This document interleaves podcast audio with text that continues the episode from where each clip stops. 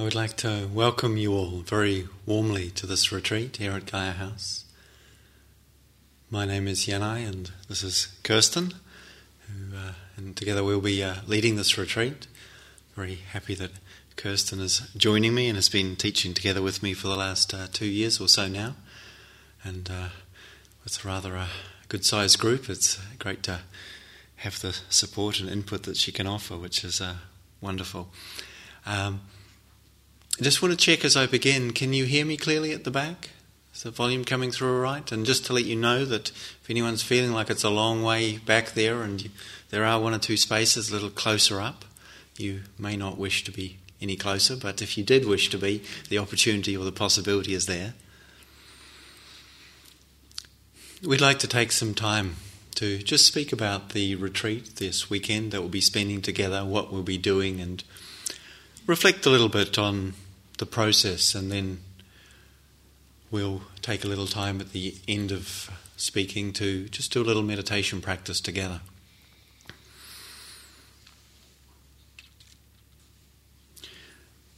This is the, the weekend entitled Loving Kindness Weekend or Weekend for the Cultivation of Loving Kindness. This is a practice that the Buddha encouraged as something really beneficial and wholesome for us. And so, before speaking about the, the practice itself, I'd like to reflect a little bit on what's involved in being on retreat. That this is also something which is really beneficial, which can be very wholesome and supportive. And for some of you, I know this will be quite a familiar process, something you've done perhaps plenty of times before.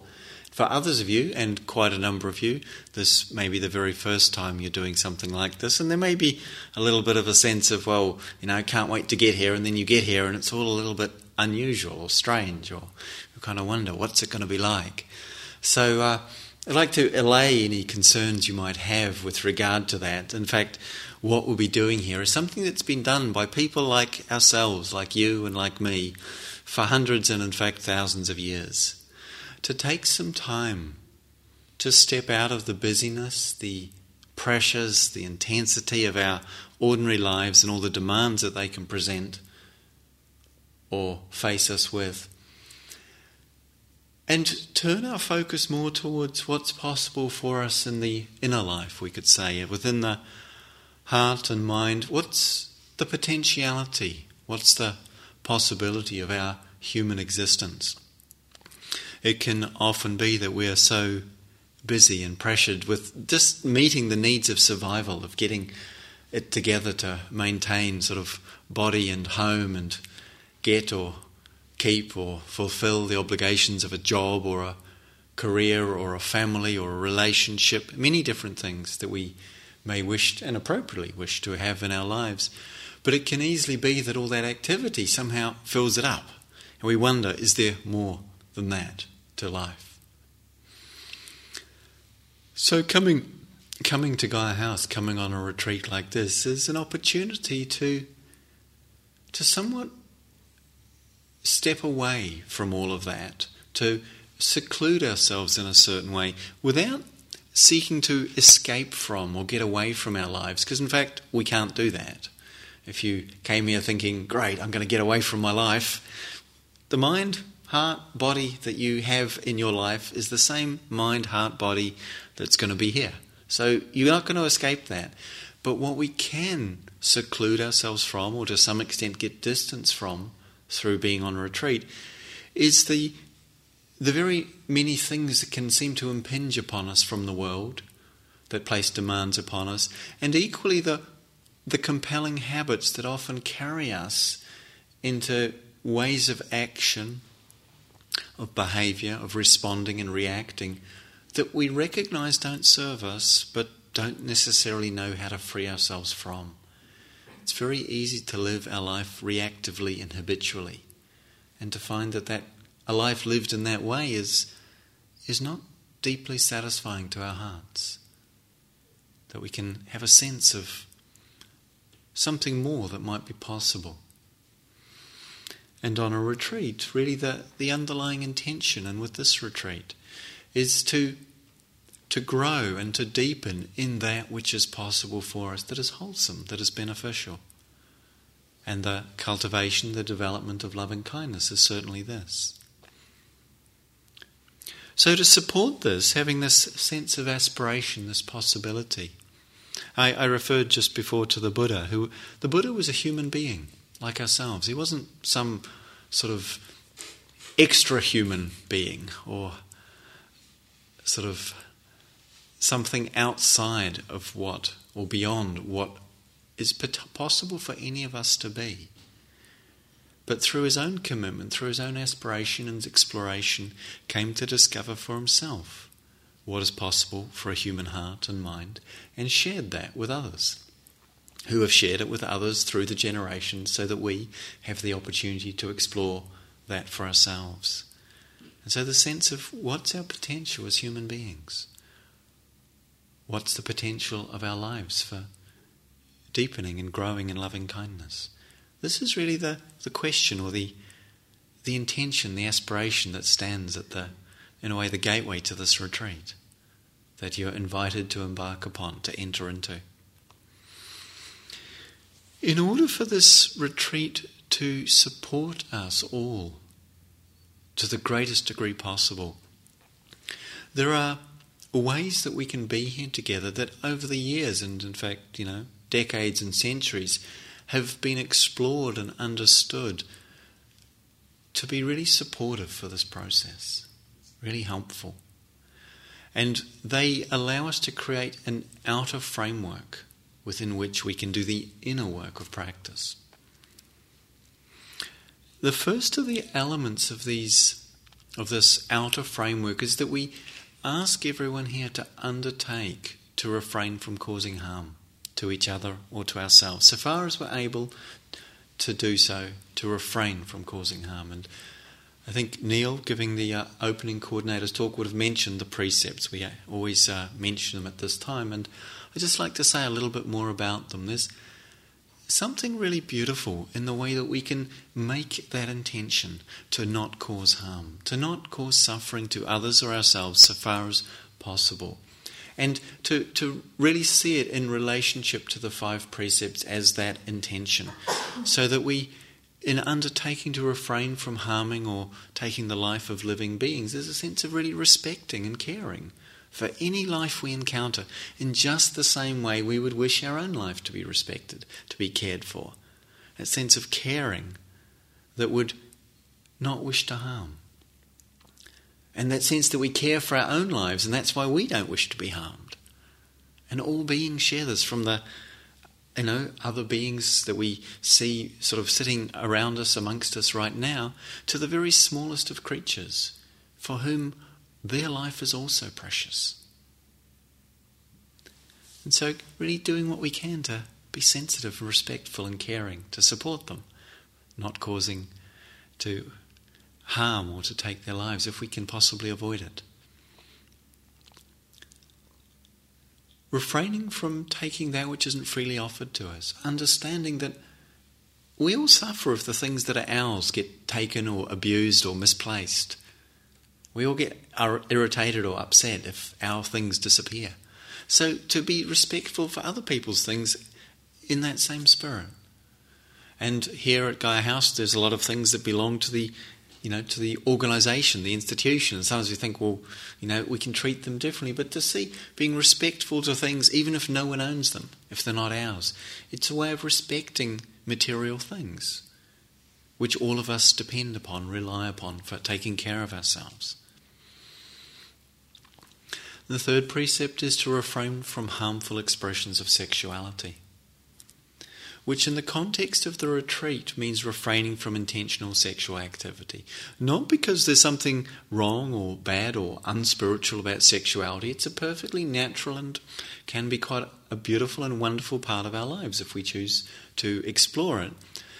But in the context of being in retreat, there's something very supportive in staying with ourselves and not kind of be looking outwardly for gratification or stimulation or fulfillment so much as we're often used to. And sometimes we can notice that there's a way in which we relate to people, looking, you know, is this person interesting to me in that particular way? And here, just to put that down, so far as we can, what happen, what arises, arises. We can't, you know, stop our minds. Course, that's what our minds do sometimes. But just knowing our intention is not to follow that, as a way of respecting each other and respecting ourselves, and and in that, outside the context of retreat, then it's just simply being respectful and seeking to avoid causing harm through sexuality.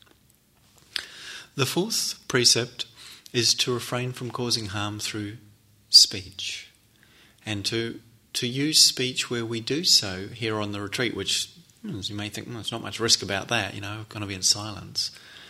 But to see that the times when we might speak, just to be respectful and sensitive and to speak what is true. So much suffering can be caused in just a misplaced word or a word that doesn't quite speak the truth, and we remember afterwards that we've not quite said it as it was, and we sometimes don't feel good about that. And the fifth precept is to refrain from the use of alcohol, drugs, or intoxicants, to not be using substances which can cloud the mind and you may lead to carelessness and things that cause harm to others lead to regret and suffering for ourselves and others. That doesn't mean to uh, refrain from using any medication that you're taking for your physical or um, psychological well being. Please continue to do so. That's an appropriate uh, thing to do in any circumstance. But more the sense of how we sometimes use substances to s- escape from or avoid our experience. And again, for some of you, you might think, well, excuse me, that's quite straightforward, straightforward and obvious. But for others, there might be a challenge, and there may be people here who've made a commitment for this weekend to let go of something that they habitually tend to use, or maybe in their life have made commitments in that regard. And there's a way in which we support each other by making that commitment together. There's something really beautiful, something very powerful and profound, in fact, in doing that.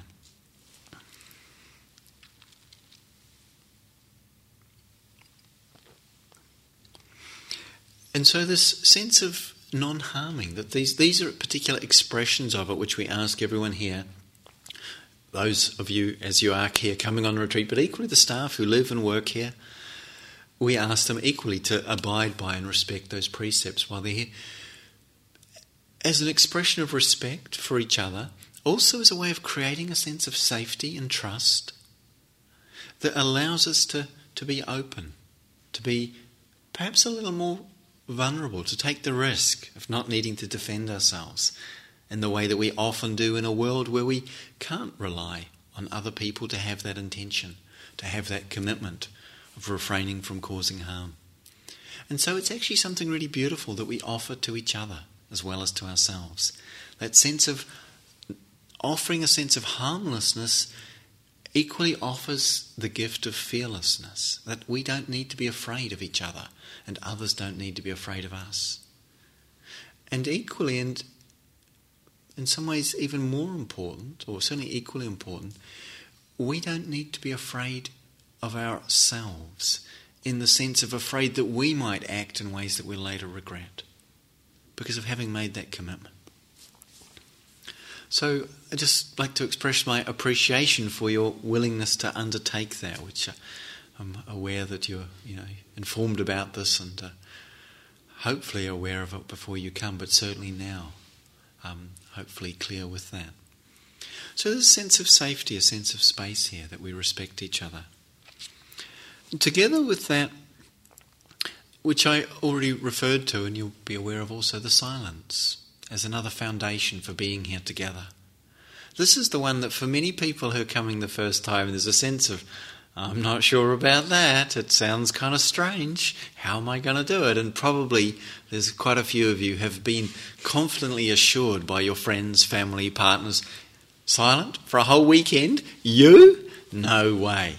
Or maybe we have those doubts. There might be amongst you those who have that doubt themselves. Can I do it? What will it be like? So, with silence, it's really an invitation to be with yourself and a support to be in contact with your own experience. So easily when we're in conversation and our habitual mode of relating, we get kind of pulled out into the stories, into the dance, so to speak, of trying to generate the conversation that we hope for or the image and present the image that we would like to present, hoping that others will like or appreciate us, fearing that they might not, and trying to get it right. And it can be sometimes very lovely, sometimes really awkward, and sometimes just, you know, somewhat boring and in between, that whole conversational thing. And it's again an offering to ourselves and to each other to just put it down and see, well, what's it like to be with ourselves? In this practice, we're not seeking to avoid each other or in any way have a sense that we're not in relationship with each other, because clearly we are. But not needing to seek some affirmation from each other all the time as to that we're okay. And to really allow ourselves to trust that even without seeking or getting that affirmation all the time, that actually we are okay. That there's something intrinsic in that okayness that we can come to understand when we simply trust it.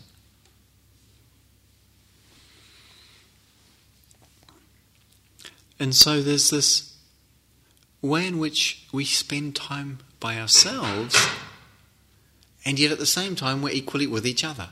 So we support each other in doing this practice. You know, classically, to do a meditation retreat, one would, you know, go off to a cave or to a mountain, into the forest by oneself.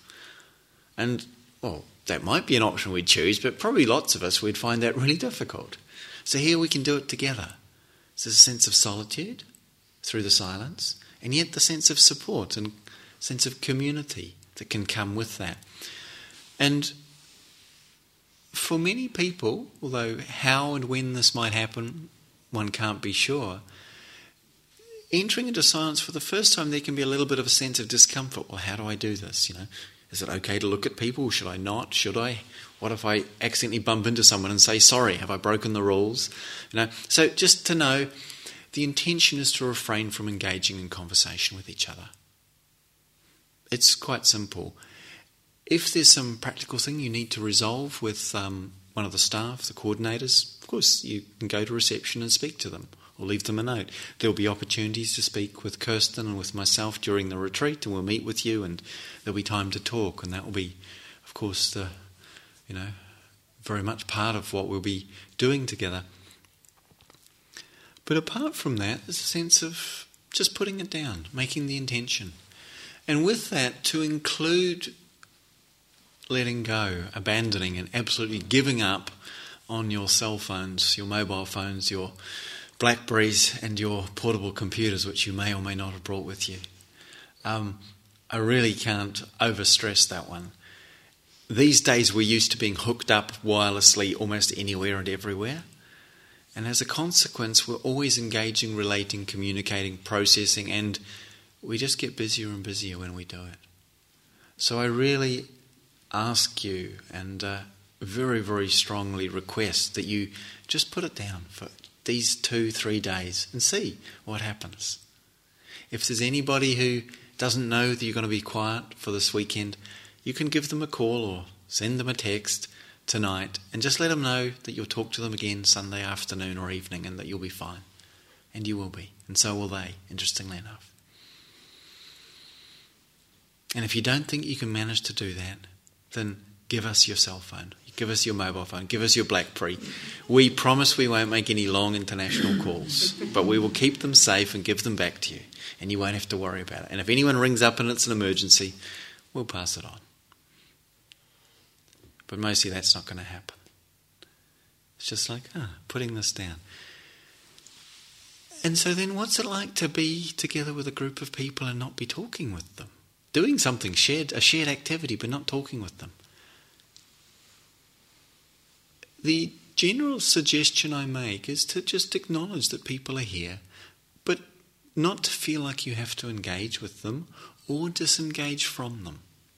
So it might mean at times you look at someone and they don't look back. It might mean you don't want to look at someone and that's really okay. It's not like you have to keep your eyes down and not look at anybody. But if you do look up and see people, they might see you or they might be having their attention more focused inwardly. And they have permission to go either way with that. If you bump into someone and accidentally say, oops, that's all right. It's not the end of the world. It's not like you've done some heinous crime. But just seeing what it's like, even if you bump into someone, to not say, whoops, sorry. Just assume they know you're sorry. I mean, this is England.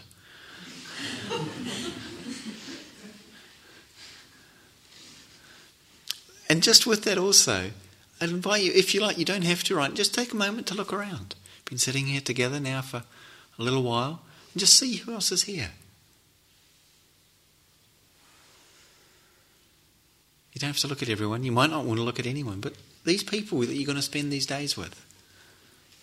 I mean, Kirsten and I you're going to have to look at quite a lot because we're going to be sitting in front of you, but uh, we get to see all of you.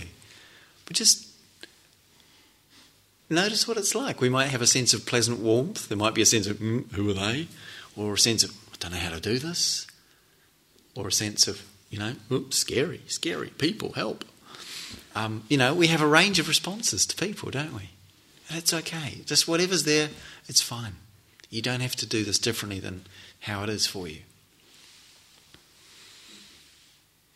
But notice also what it's like to do that quietly, with a sense of kindness and in the way of just staying with oneself, but also seeing what else is here. We can sometimes associate silence with a sense of having being punished or people being angry with us or not liking us. They, you know, people not talking to us is something used quite cruelly at times, as when we're children and equally as adults sometimes. And that's really not what this is about. So that's why it's important that we, we be clear about that.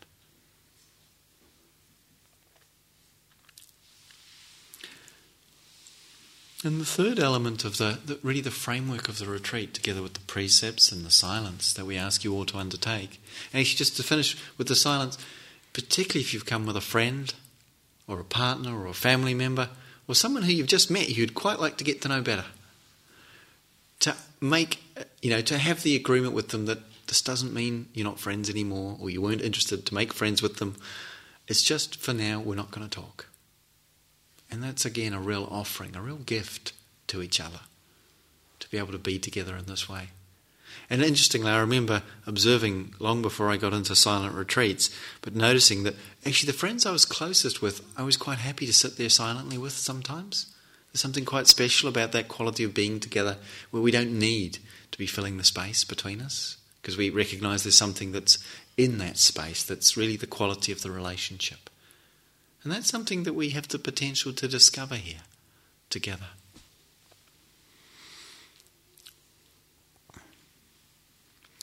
And the third element, which I was just about to speak before I got diverted back onto that one, um, the third element is simplicity. To keep it simple here.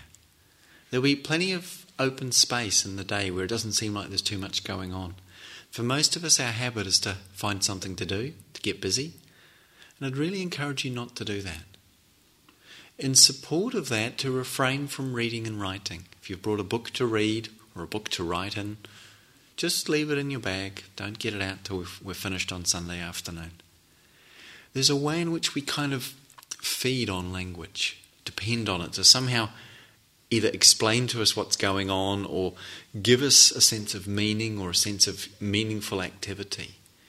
And yet, our, although again, like speech, which is wonderful and useful and has its place, nothing wrong with it. Likewise, the written word or language itself starts to become something that becomes between us and our life very easily.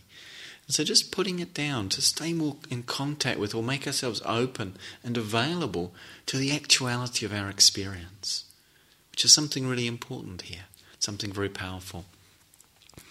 And that really serves the process of connecting with our natural capacity for kindness and caring. To be in contact with our own experience is really a foundation for that. And we'll be using words, we'll be using language in this practice. So it's not like we'll have to abandon it altogether, but just again giving ourselves the space of putting down what's not necessary here. And so refraining from reading and writing, refraining from the need to feel that we have to keep all our socks sort of ironed and stacked in nice, nice neat little piles. And that might sound like a strange sort of idea, but it's interesting what one's mind comes up with in the space of sometime after lunch when there's nothing to do. Maybe I'll go and fold my laundry, even though I haven't, you know, actually got any laundry yet. Some of you will know what I'm talking about. So it's like this space here. It's a profound gift to yourselves, to each other, to all of us. A sense of space, of just not having to fill things up, fill up with too many things to do. And see what that's like for us.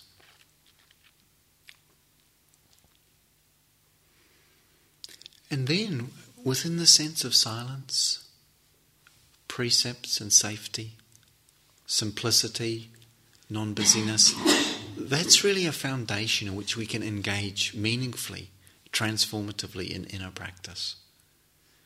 And so, all these things really we set up out of a sense of caring for ourselves, for our lives, and for the potential that's here for us on this weekend. Ourselves individually and equally ourselves as a group. Having, that, having a sense of that, that, yeah, we're creating something together here. Something that is actually quite beautiful and noble.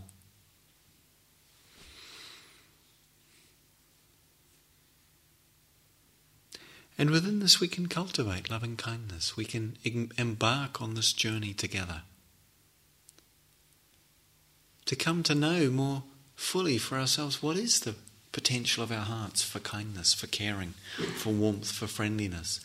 What it would be like to, to begin to free the heart, to free our life from the sense of fear or the sense of contraction or disconnection that we can often experience to start to release the weight of the past that we often carry in judgment or anger towards ourselves and towards others, to really sense what forgiveness might be and how that can liberate us. And to more and more get to know, to feel, and to understand for ourselves in our own experience what it is to be connected with a sense of caring to others, to ourselves, to all beings and all of life. The sense of this quality of loving kindness that, that cares for the well being, that wishes for the happiness of others and ourselves, is something precious and beautiful and within us all. And so, really, this is what this weekend will be dedicated to. to exploring, to discovering, to nourishing.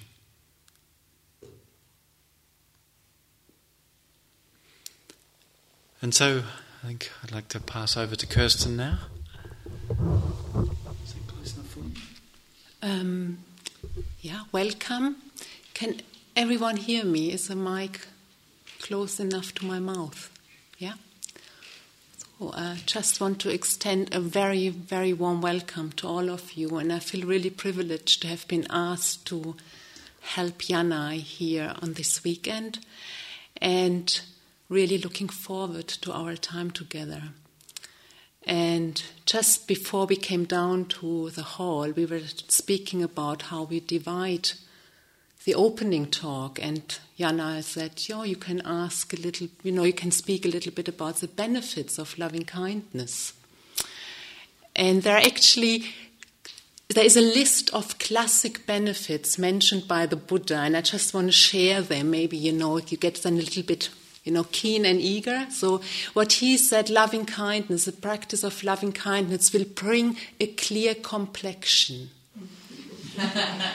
good sleep, you will be attractive, you will have pleasant dreams, and you will be safe from snakes and spiders. And it might seem quite funny, you know, but I really like them, you know, especially the good complexion one really speaks to me.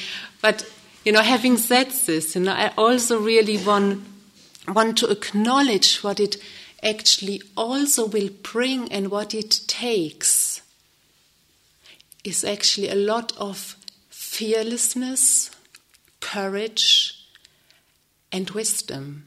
And the Buddha mentions them too, of course. And there is a courage, actually, really, a courage in what you did to come here to this week and to step out and to explore maybe different kinds of relating to your life and what it brings to you, like stepping out of your habitual patterns, which very often are based on a sense of fear, isolation, doubt, and anxiety. For many of us, at times, not always, of course. And by practicing uh, loving kindness, we actually express a certain wisdom and courage, and we also cultivate wisdom and courage. And the willingness to explore loving kindness, what this means, what this might mean, is the opposite of closing down. It's the opposite of actually shutting down to experience, which again we are doing very often so habitually because we think we can't really cope with it. And it recognizes that we all have a common ground. We might be very different, we might look very different, we might have very different lives at home, but we share the wish to be happy and we all share the wish to be free from pain and suffering. I mean, can you get the sense of it? This is really a common theme we all have. We want to be happy. We want to be free from pain and suffering. And as Yanai mentioned before, this is a wish which is shared by all sentient beings.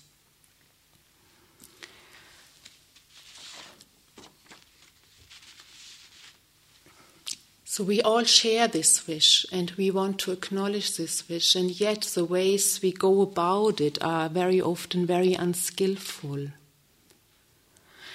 But even with our insufficient and maybe very unskillful ways, can we just let it drop for now, for this week, and then really try to open as much as possible to this innate wish in, in all of us to be happy?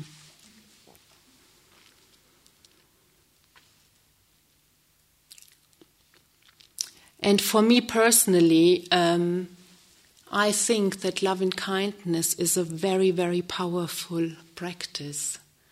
It has an immense potentiality to heal, and it has an immense potentiality to actually transform our life, how we see ourselves, how we see others, and how we see the world around us and really an invitation for our time together to open up to this possibility. Are we ready to actually be open to this possibility? There's something which really can change, can transform how I look at life.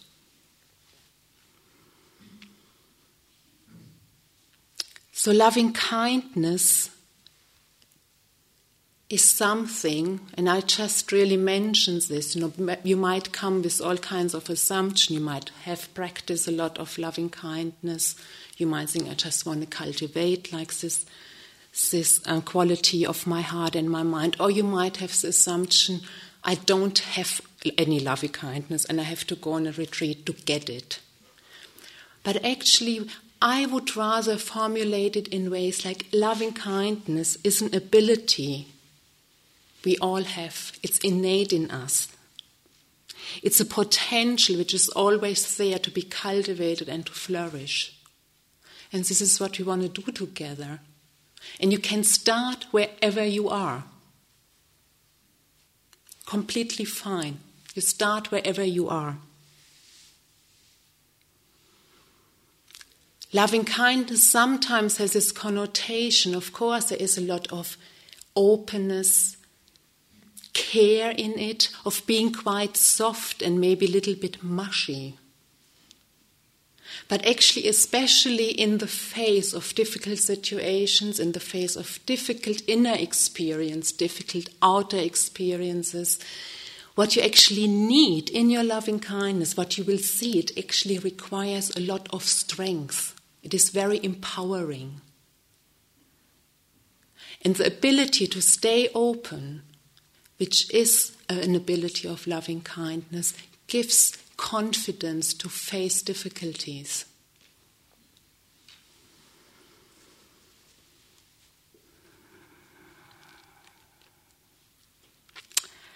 And yeah, so I would really um, encourage you to give yourself as much as possible to this practice. And I mentioned we might cultivate a good complexion, we might look more attractive, we might develop courage and wisdom. But all of these qualities in this one might be there courage, wisdom, fearlessness, connectedness, or they might be actually not a reality in your experience right now.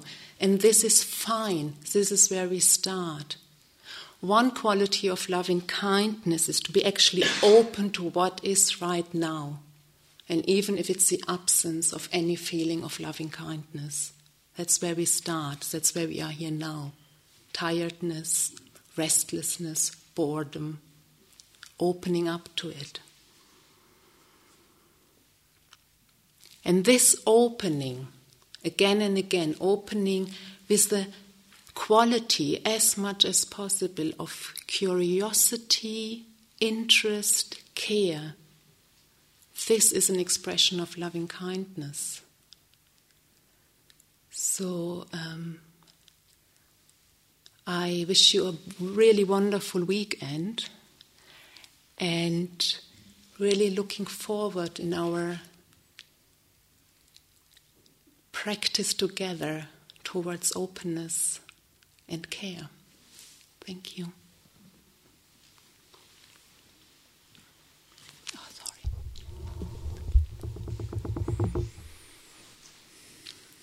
Hmm.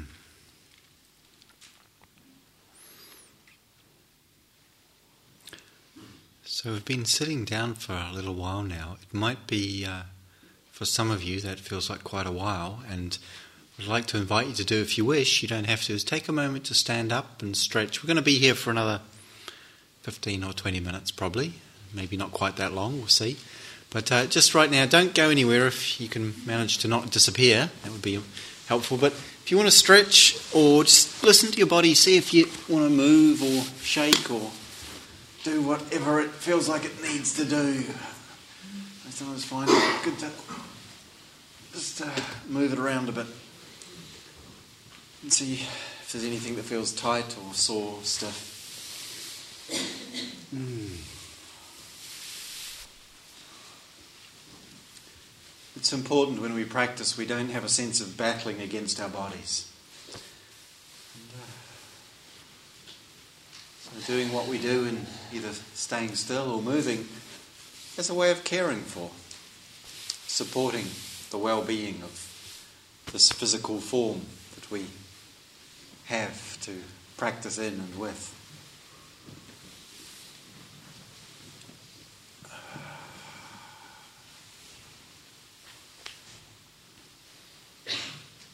And just sense if there's something you'd like to do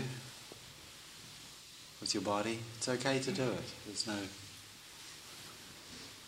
no rules about this too much, as long as it doesn't involve impacting anyone else.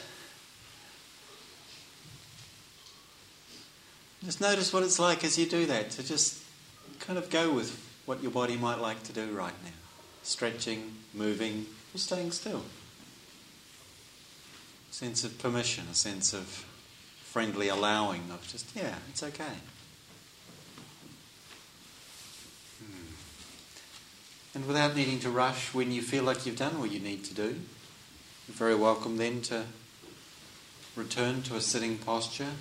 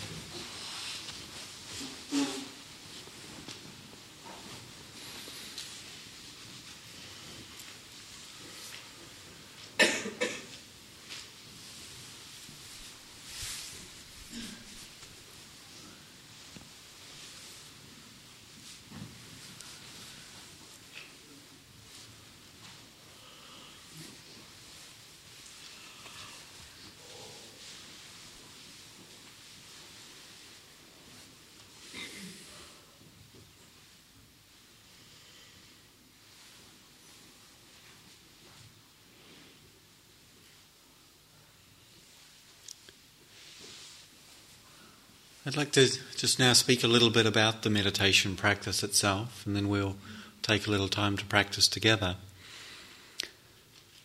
Cultivating loving kindness, in common with really the cultivation of any inequalities or capacities, is founded on a capacity or ability we have to be connected with where we actually are, to be present. And within that sense of being connected where we are, having an intention to develop or to cultivate a particular quality or capacity.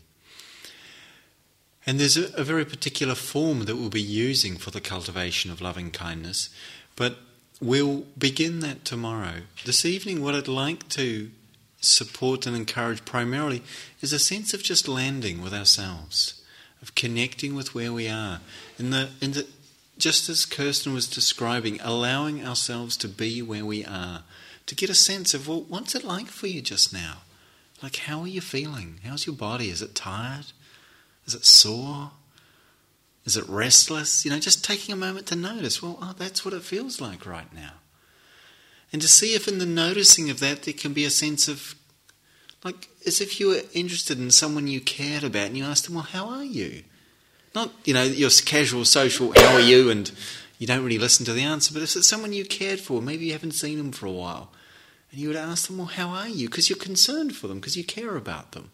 And maybe they say to you, oh, I'm feeling great. And you think, oh, how nice. Or they say, wow, I'm really having a hard time. And you think, oh, that's tough. Tell me about it.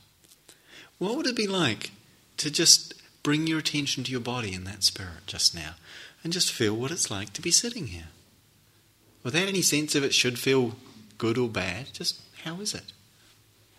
And what's it like to bring your attention with that sense of caring interest into contact with your body? Just to feel that your bottom's on whatever it's sitting on, and it's fine to be sitting in a chair, sitting on a cushion, using a bench, and it's also fine to alternate between those forms if that's what works for you. We'll say more about it tomorrow. But for now, just, yeah, it's fine to be here as you are. Just having a sense of your body, what's that like? And then noticing also just how maybe your feeling life is, the state of heart and mind.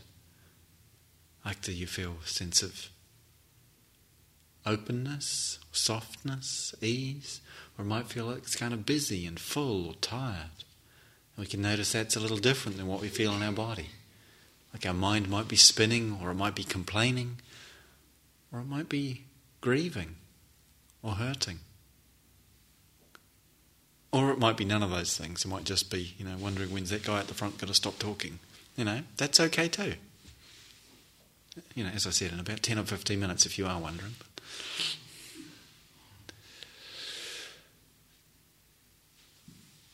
But just that sense of, okay, that's what it's like to be here right now. And again, like turning towards it with that sense of, this is someone that I care about and I'm interested to know how they are. And this is how they are. It's not like someone else is going to answer, but when we stop and let ourselves feel, we just get a sense of that. Sometimes when we ask someone, they might say, I'm not quite sure. So if you're not quite sure, that's okay too. You can just, I'm not quite sure how I am now. That's all right. You don't have to figure it out. You're not going to be examined on this. And so there's, okay, we're here. And just noticing what it's like to be sitting in your body, aware of how you are right now, to some degree at least. And then just feeling the posture, sensing the quality of uprightness in your body. Something really helpful in that sitting upright. And yet also being relaxed. So we're grounded because we're sitting on the ground or the seat or the cushion or the bench. And we're upright. So there's some sense of space in the body. It's not sort of just crumpling over, but not rigidly. So there's a sense of ease or relaxation. It can soften the body. As if when we breathe in, let the body almost inflate and be upright. Then as you breathe out, just let your body relax around the outer. So allowing your face to relax, allowing your jaw to relax as you breathe out, allowing your neck and shoulders to relax. You can't make them relax, don't force them. to try and relax, but just inviting, allowing, supporting. And so we're upright and yet relaxed.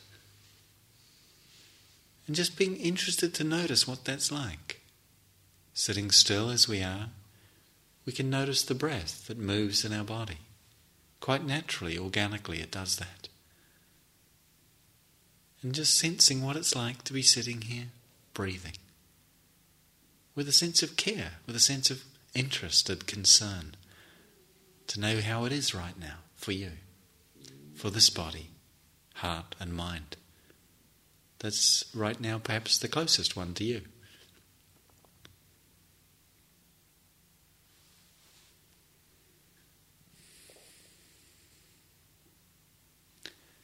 And settling into this quality of just being here, this possibility of just being here.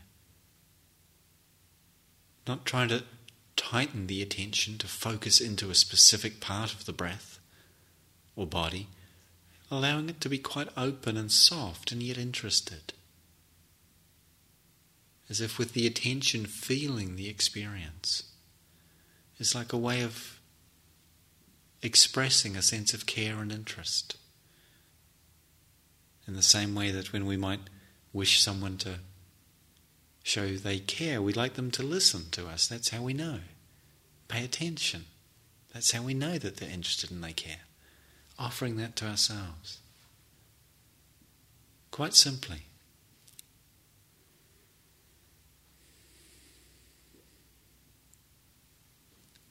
And if after a few moments you notice your attention goes away, you start thinking about something else wondering about the past or the future. Just having noticed that, bring your attention back. Don't need to judge it. It's not that you've done anything wrong. Just begin again. Ah, here we are. This body sitting here, upright, relaxed, breathing in, breathing out.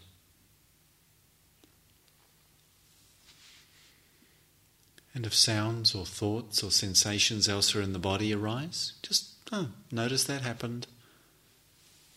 It's okay. Bring your attention into your body, feeling the breath moving. So torso expands and contracts, rises and falls, moves with the breath. You may feel the inner of the breathing as the air moves through the throat into the lungs. We may feel the outer sense as the skin, as your skin touches your clothing and moves against it. If you don't feel any sense of the breathing at all, you can bring your hand to rest gently on your belly or in the middle of your chest, just as a way of contacting the experience of breathing. If you find that's useful, you're very welcome to do so, but it's not required. And now we'll just sit together quietly in this way for a few minutes.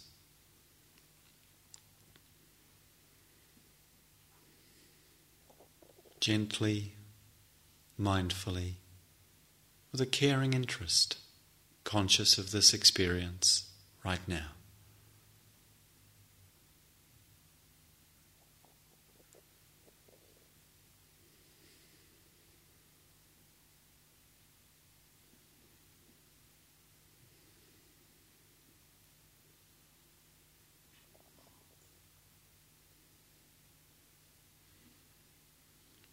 As if you were smiling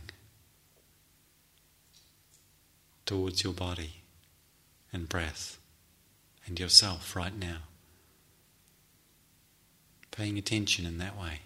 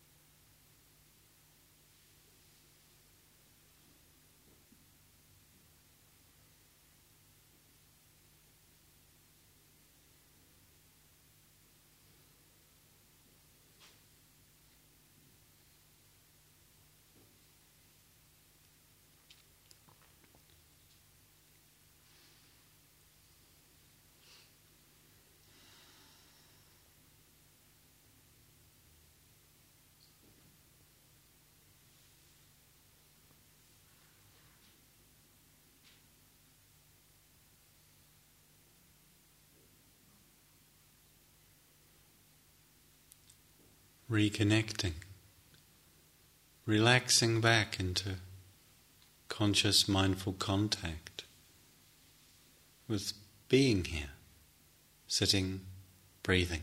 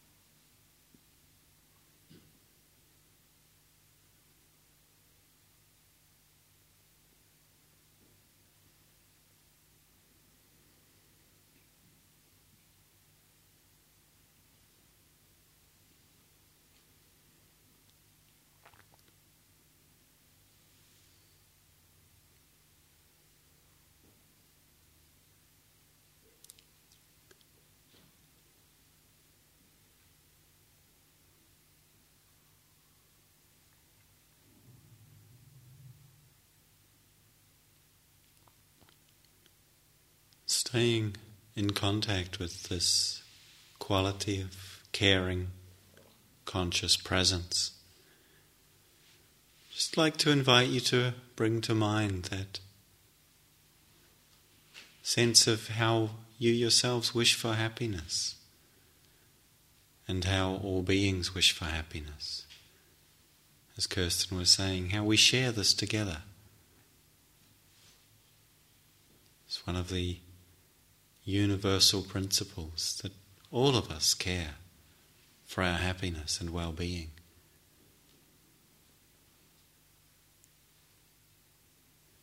And so, having a sense that we can wish this for ourselves and all beings, quite simply. And there's a chant that we'd like to finish the evening with that expresses this in the language the, the Buddha's teachings were recorded in Pali. It goes Sabe Sata Sukhito, which means essentially or simply, may all beings be happy. And so when we'll begin chanting this and you can join in, you're not obliged to if you don't want to. We'll chant for a few minutes together. But there's a way in which we can just wish happiness for others and including ourselves because we're wishing happiness for all beings in this. And for now, just to see what that's like for you. You don't have to expect it to have any particular effect or be profound or sublime, but just can also be just quite simply fun to chant a little together.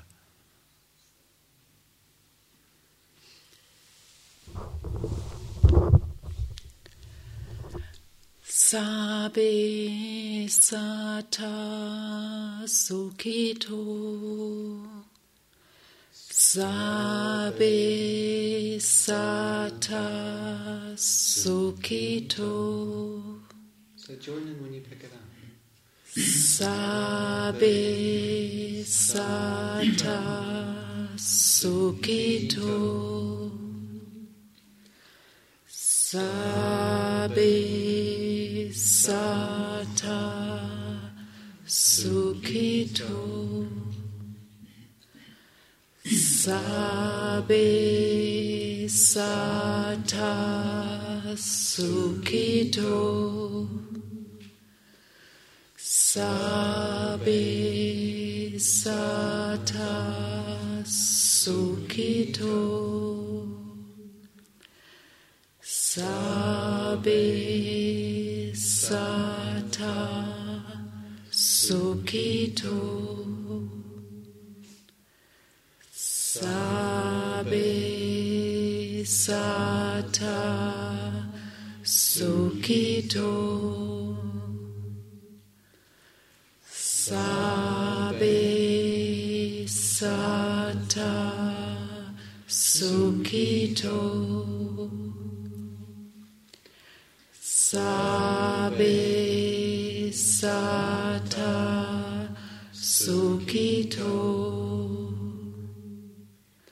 Sabe sata sukito. Sabe sata sukito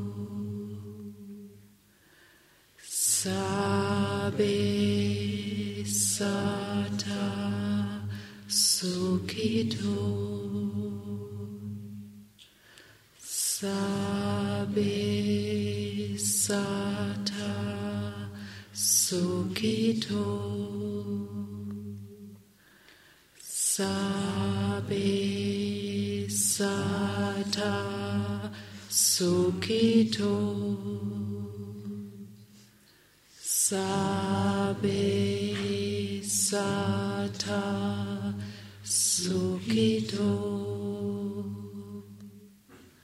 sabe sata sukito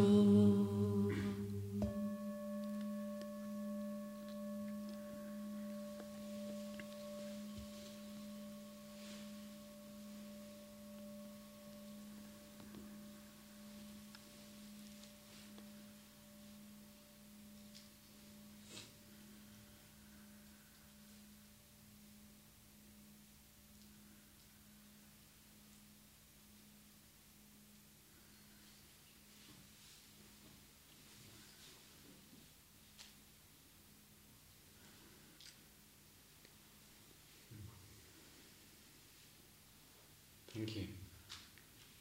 Uh, don't know how that was for you, but it's certainly lovely to feel the uh, voices coming together. I'm not particularly musically uh, competent, we could say, but uh, still rather enjoy it. Um, so thank you, Kirsten. Um, so, just a couple of practical things to mention before we finish. If you have any business you need to do in order to kind of get complete with whatever else is going on in your life, if you can do it tonight, that's great. Just so that the sense of tomorrow can be open for you and not with too much sort of clutter or busyness.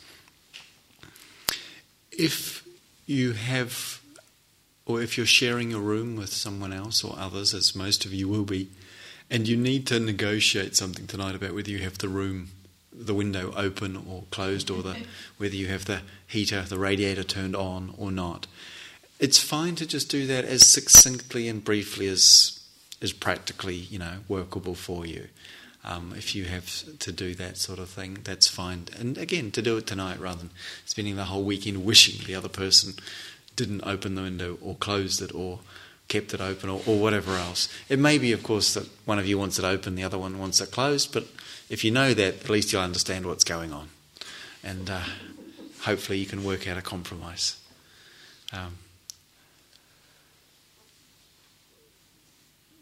tonight also, just if particularly if you're not familiar with Gaia House, just have it, if you'd like to go for a little walk around the grounds or even just around the building and see if you can find your way back to where you started. You know, just just to get a sense of being familiar. Um, please feel free and very welcome to do so. We'll begin tomorrow morning. Actually, no, before I go into that, just remembered there's two or three of you who we haven't yet received the registration or the interview form for, and we need that tomorrow morning in order to make the interview groups up. So I think there might be a notice for you on the notice board asking you what I'm about to say, but so just in case you didn't see it, um, please check the notice board. And if you could give the interview forms, either bring them into reception tomorrow morning, or you can, if you want, fold them up and pin them on the notice board for us. And if you could do that by the work period, um, so by the end of breakfast or at the very latest, sometime in the work period, so we can we can work that out at that time. That'll be great. Thank you. And so, yes, with the schedule for tomorrow, we'll have the wake up bell tomorrow at six thirty, and first sitting at seven o'clock in the morning, which might seem like a rather early time to be getting up on a Saturday morning for some of you, but uh, in the context of meditation practice, and certainly the uh, tradition in Asia, getting up at 6.30 counts as having a good long lie-in. So I'd invite you to enjoy that opportunity. Um, and if things have been really quite full on or stressful or busy for you in recent times and you feel tired or exhausted, and it really feels like you, you need a little extra sleep, it's fine to not come tomorrow morning to the first sitting. I'd really encourage you to come along because it's when we'll be beginning together, but there won't be anything that you'll miss that you won't be able to catch up on. And if what you really need is some sleep, that's okay. But just, just check in with yourself and see what feels, feels real and what feels true for you. Um, so you're very warmly invited to come along, but uh, we won't be coming looking for you if you're not there. Of course, that really goes for the whole day, but uh, the whole retreat.